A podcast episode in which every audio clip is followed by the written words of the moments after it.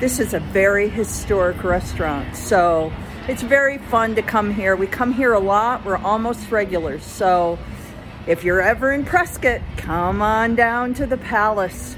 This is where Wyatt Earp and Doc Holliday and that whole gang hung out and had a rip roaring time, just like we'll have tonight. Take care. We'll see you soon.